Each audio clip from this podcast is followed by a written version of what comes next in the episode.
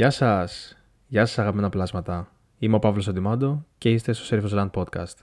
Εύχομαι να είστε όλες και όλοι καλά, να έχετε ψυχική και σωματική υγεία και να κοιτάτε προς το φως, γιατί αυτή είναι η μόνη αλήθεια.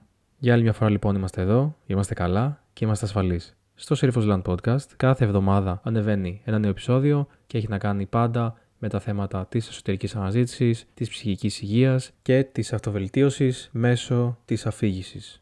Το βρίσκουμε σε Apple, Spotify και Google Podcasts, έτσι ώστε κάθε πλάσμα από όποια πλατφόρμα και αν μπαίνει και χρησιμοποιεί να μπορεί να το βρίσκει και να παίρνει δύναμη. Πάμε λοιπόν να ξεκινήσουμε και το σημερινό επεισόδιο. Ο δάσκαλός μου, το κενό. Ξέρω, ακούγεται αρκετά βαρύ και σκοτεινό. Ωστόσο, πιστέψτε με, αυτό το επεισόδιο για μένα έχει έναν πάρα πολύ προσωπικό και εσωτερικό χαρακτήρα, για τον οποίο είμαι πολύ χαρούμενος. Και εντάξει, να συζητήσω ανοιχτά και να αναλύσω με πολύ χαρά. Τι είναι αυτό το κενό λοιπόν? Το κενό φυσικά έχει να κάνει με το θέμα του θανάτου και συγκεκριμένα με το θάνατο του πατέρα μου. Έτσι, όπως λέει και ένας καλός μου φίλος, ο Απόστολος, ο θάνατος είναι ένα πολύ αγαπημένο ζήτημα προς συζήτηση και προς φιλοσόφηση. Και επειδή ξέρω ότι μπορεί να σκέφτεστε ήδη πώς γίνεται ένα κενό, ένα τίποτα δηλαδή, να έχει να κάνει με τη διδασκαλία και να είναι ένας δάσκαλος στο κενό. Αυτό το κενό όμως μπορεί να έχει πάρα πολλά πράγματα μέσα που δεν μπορούμε να τα δούμε ή δεν μπορούμε να διακρίνουμε σε μια συγκεκριμένη χρονική περίοδο, γιατί μπορεί να μην έχουμε την ικανότητα να δούμε και να διακρίνουμε αυτά τα στοιχεία. Έτσι κι εγώ, όταν βίωσα το θάνατο του πατέρα μου, βρέθηκα σε αυτό το κενό. Το κενό ήταν πάρα πολύ μεγάλο, ήταν πάρα πολύ δύσκολο και επίπονο.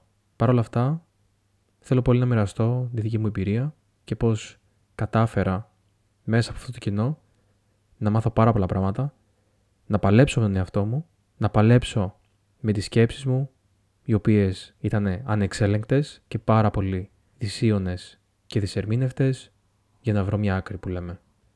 Ένας από τους πολύ αγαπημένους μου σκηνοθέτες που έχουν υπάρξει ποτέ στην ανθρωπότητα ήταν ο Στάνλεϊ Κιούμπρικ.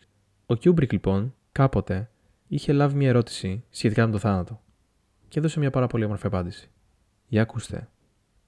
Ρωτήθηκε λοιπόν κάποτε ο Κιούμπρικ: εφόσον η ζωή δεν έχει κανένα σκοπό, υπάρχει αξία στο να ζεις? Η απάντησή του, με πολύ όμορφο και περίτεχνο τρόπο, ήταν η εξής: όσο πιο πολύ οριμάζει ένας άνθρωπος, τόσο πιο συχνά ανακαλύπτει το θάνατο και τον πόνο, και τόσο πιο πολύ χάνει την πίστη του στην απόλυτη αγαθότητα. Όμως, αν είναι αρκετά δυνατός και τυχερός, μπορεί να επιμπλακεί από το λυκό φως ψυχής και η ζωή του να αναγεννηθεί.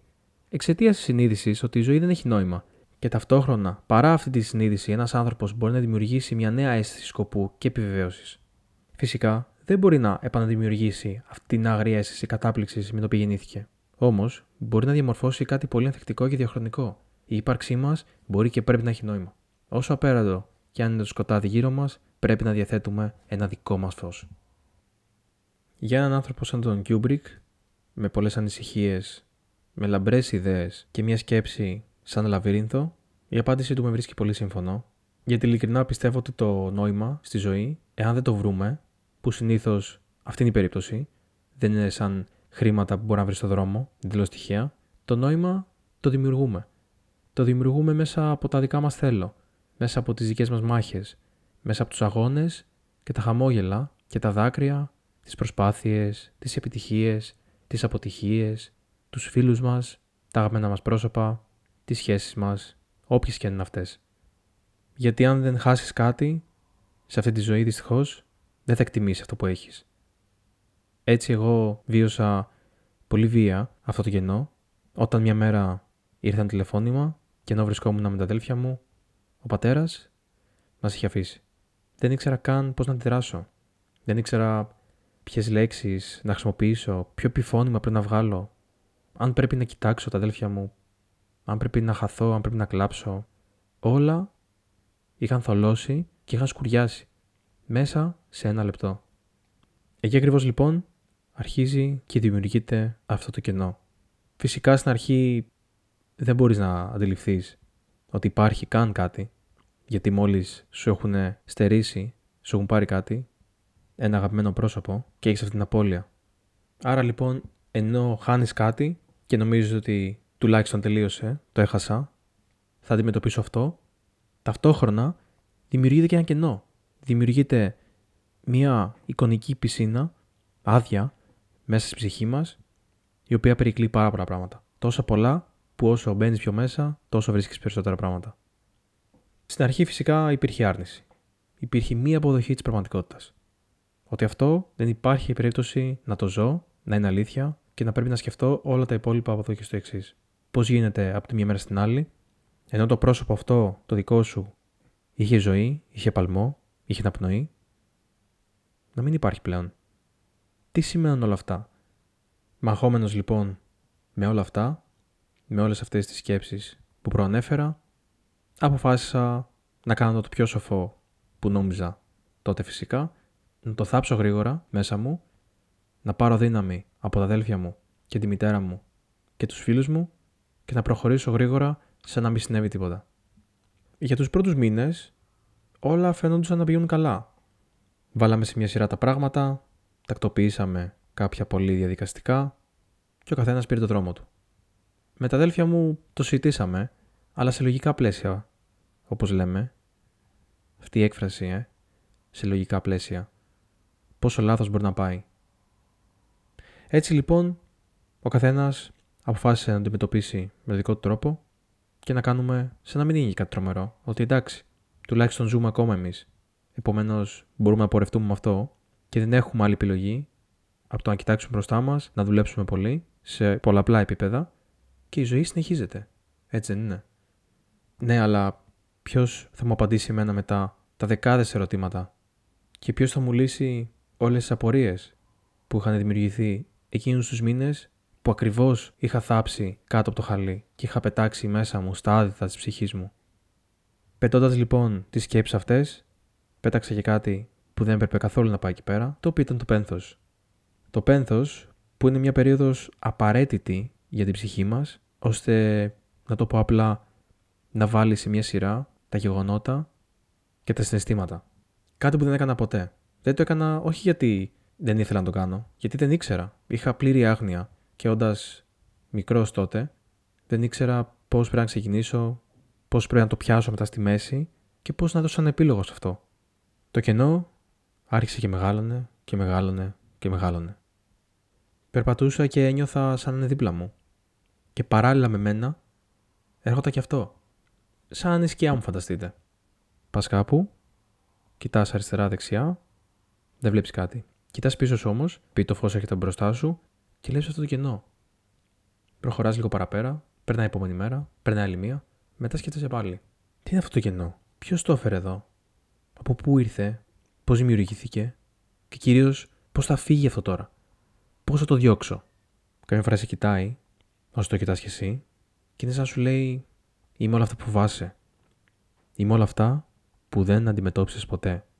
Είμαι όλα αυτά που έδιωξες μακριά και αρνήθηκες και σκέφτεσαι μετά. Γιατί να με τιμωρεί έτσι? Τι του έχω κάνει? Τι έφτεξα? Ποιος το φώναξε? Είναι από το σύμπαν? Είναι από κάτι θεϊκό? Είναι μήπως το κάρμα? Είναι απλώς μια κραυγή της ψυχής σου. Έτσι λοιπόν άρχισα να μπαίνω όλο και περισσότερο σε αυτό το κενό και στο σκοτάδι, γιατί μόνο σκοτάδι επικρατεί εκεί μέσα, και πήγαινα πιο μέσα και πιο μέσα και πιο μέσα, μέχρι να δω πού μπορεί να φτάσει. Όπως φαντάζεστε, δεν τελειώνει ποτέ. Είναι μια άβυσσος, ένα χάος, το έρευος. Εκεί λοιπόν γεννήθηκαν και άλλα ερωτήματα, σχετικά με το θάνατο, με τον πατέρα μου, η σχέση με τα αδέλφια μου, με τη μητέρα μου και με την οικογένειά μου. Ήταν τόσο πολλά αυτά που έπρεπε να λύσω και να δουλέψω, ώστε να αρχίσω να καταλαβαίνω έστω και το ελάχιστο για αυτό το κενό.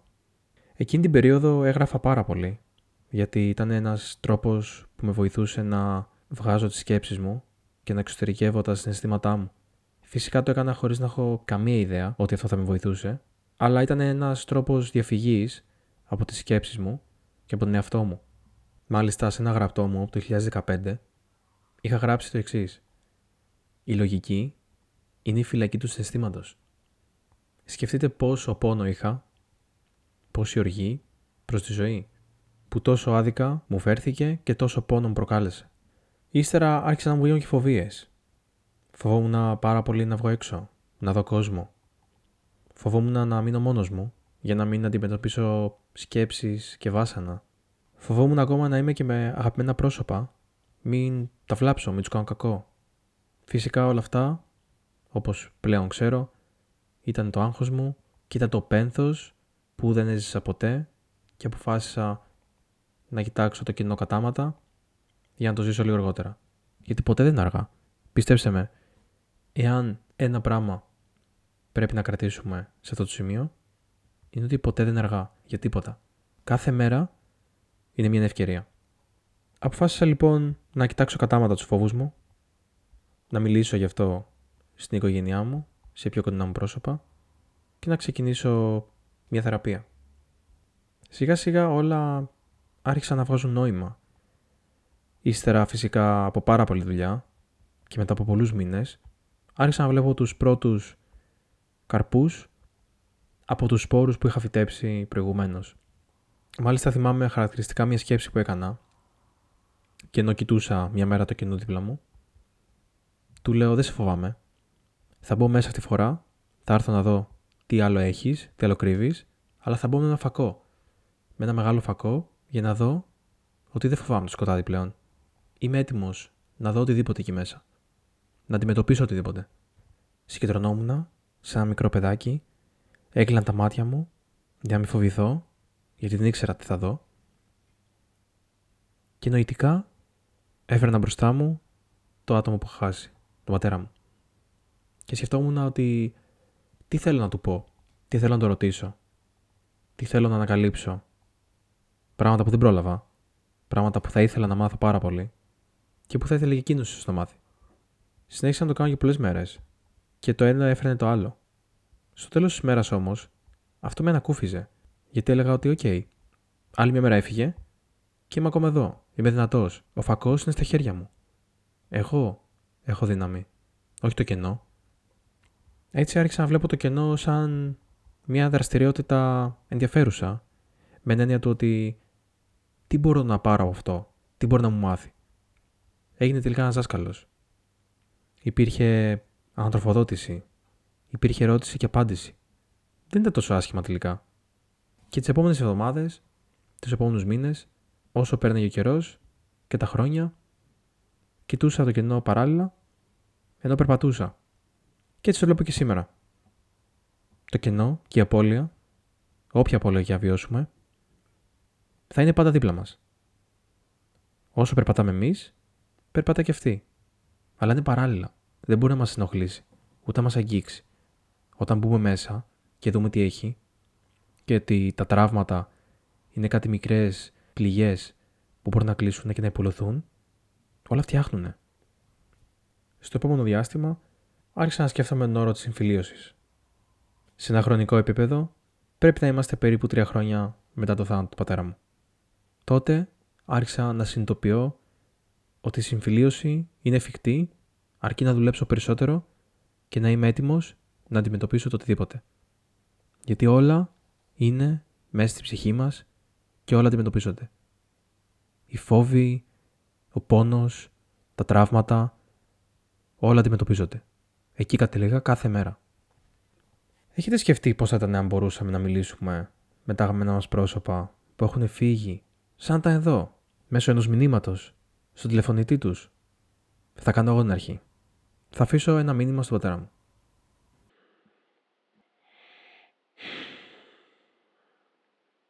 «Γεια σου, μπαμπά. Εύχομαι να είσαι καλά, όπου κι αν είσαι. Αν και είμαι σίγουρος πως η ψυχή σου συνεχίζει να κάνει ένα πολύ όμορφο και συμπατικό αστρικό ταξίδι. Θυμάμαι κάποτε, σε είχα ρωτήσει τι σημαίνει μια λατινική φράση. Περασπέρα ad astra. Από τις δυσκολίες και τον πόνο προς τα άστρα, μου είχες απαντήσει με χαμόγελο. Ήσουν πραγματικά μια κινητή κυκλοπαίδεια και ήταν κάτι που θαύμαζα πάντα πάνω σου. Έτσι κι εσύ, από τις τελευταίες επίπονες και δύσκολες μέρες σου, πήγες ψηλά προς αστερισμούς για να επιστρέψεις στο δικό σου μακρινό και φωτεινό αστέρι. Είναι εκ των ον ουκ άνευ η ευγνωμοσύνη μου προς το πρόσωπό σου. Μπόρεσες και παρήχες όσα μπορούσες στη μαμά και τα αδέλφια μου, με σεβασμό και αγάπη πάντα. Ίσως συχνά στο δικό σου όμορφο κόσμο, μα πάντα ένιωθα ότι η στέγη και το σπίτι μας ήταν το ησυχαστήριό σου, και αυτό με γέμισε με το αίσθημα της αλπορίας και της ασφάλειας. Μας μάθαινες πάντα δύσκολες λέξεις και μας εξιστορούσες σημαντικά ιστορικά γεγονότα με τον πιο απλό τρόπο. Δυστυχώς όμως δεν πρόλαβα να σε γνωρίσω καλά Γιατί έφυγες νωρίς. Είχες άλλα πλάνα.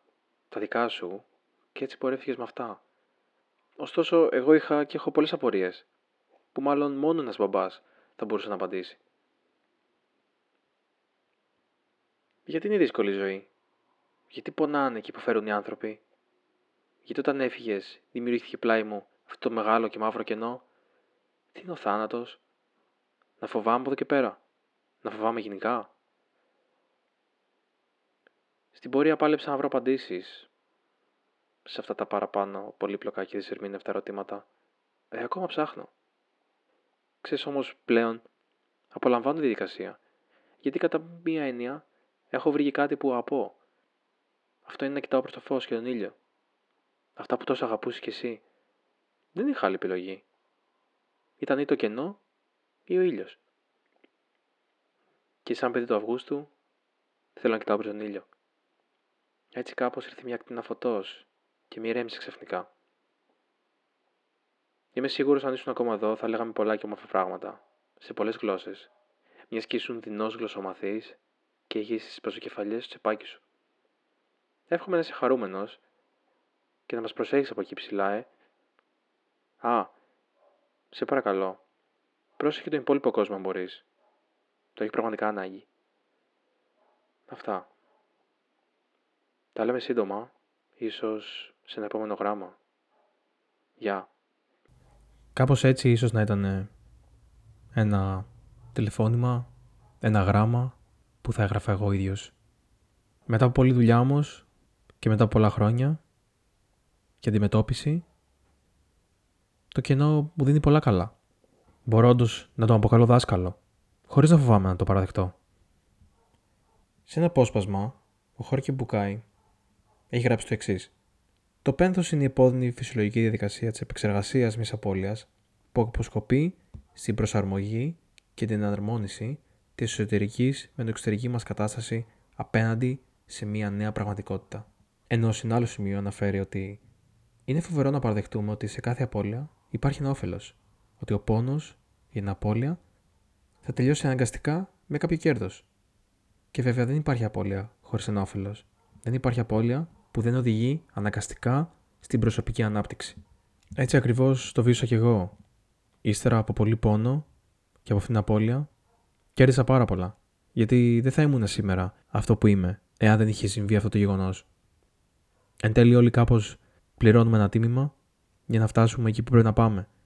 Η ζωή μας πάει με μια αλόκοτη ροή, που κάθε άλλο παρά ροή θα λέγαμε ότι είναι. Ωστόσο, πρέπει να μείνουμε εκεί. Να αντιμετωπίσουμε ό,τι μας έρχεται και να μην φοβηθούμε.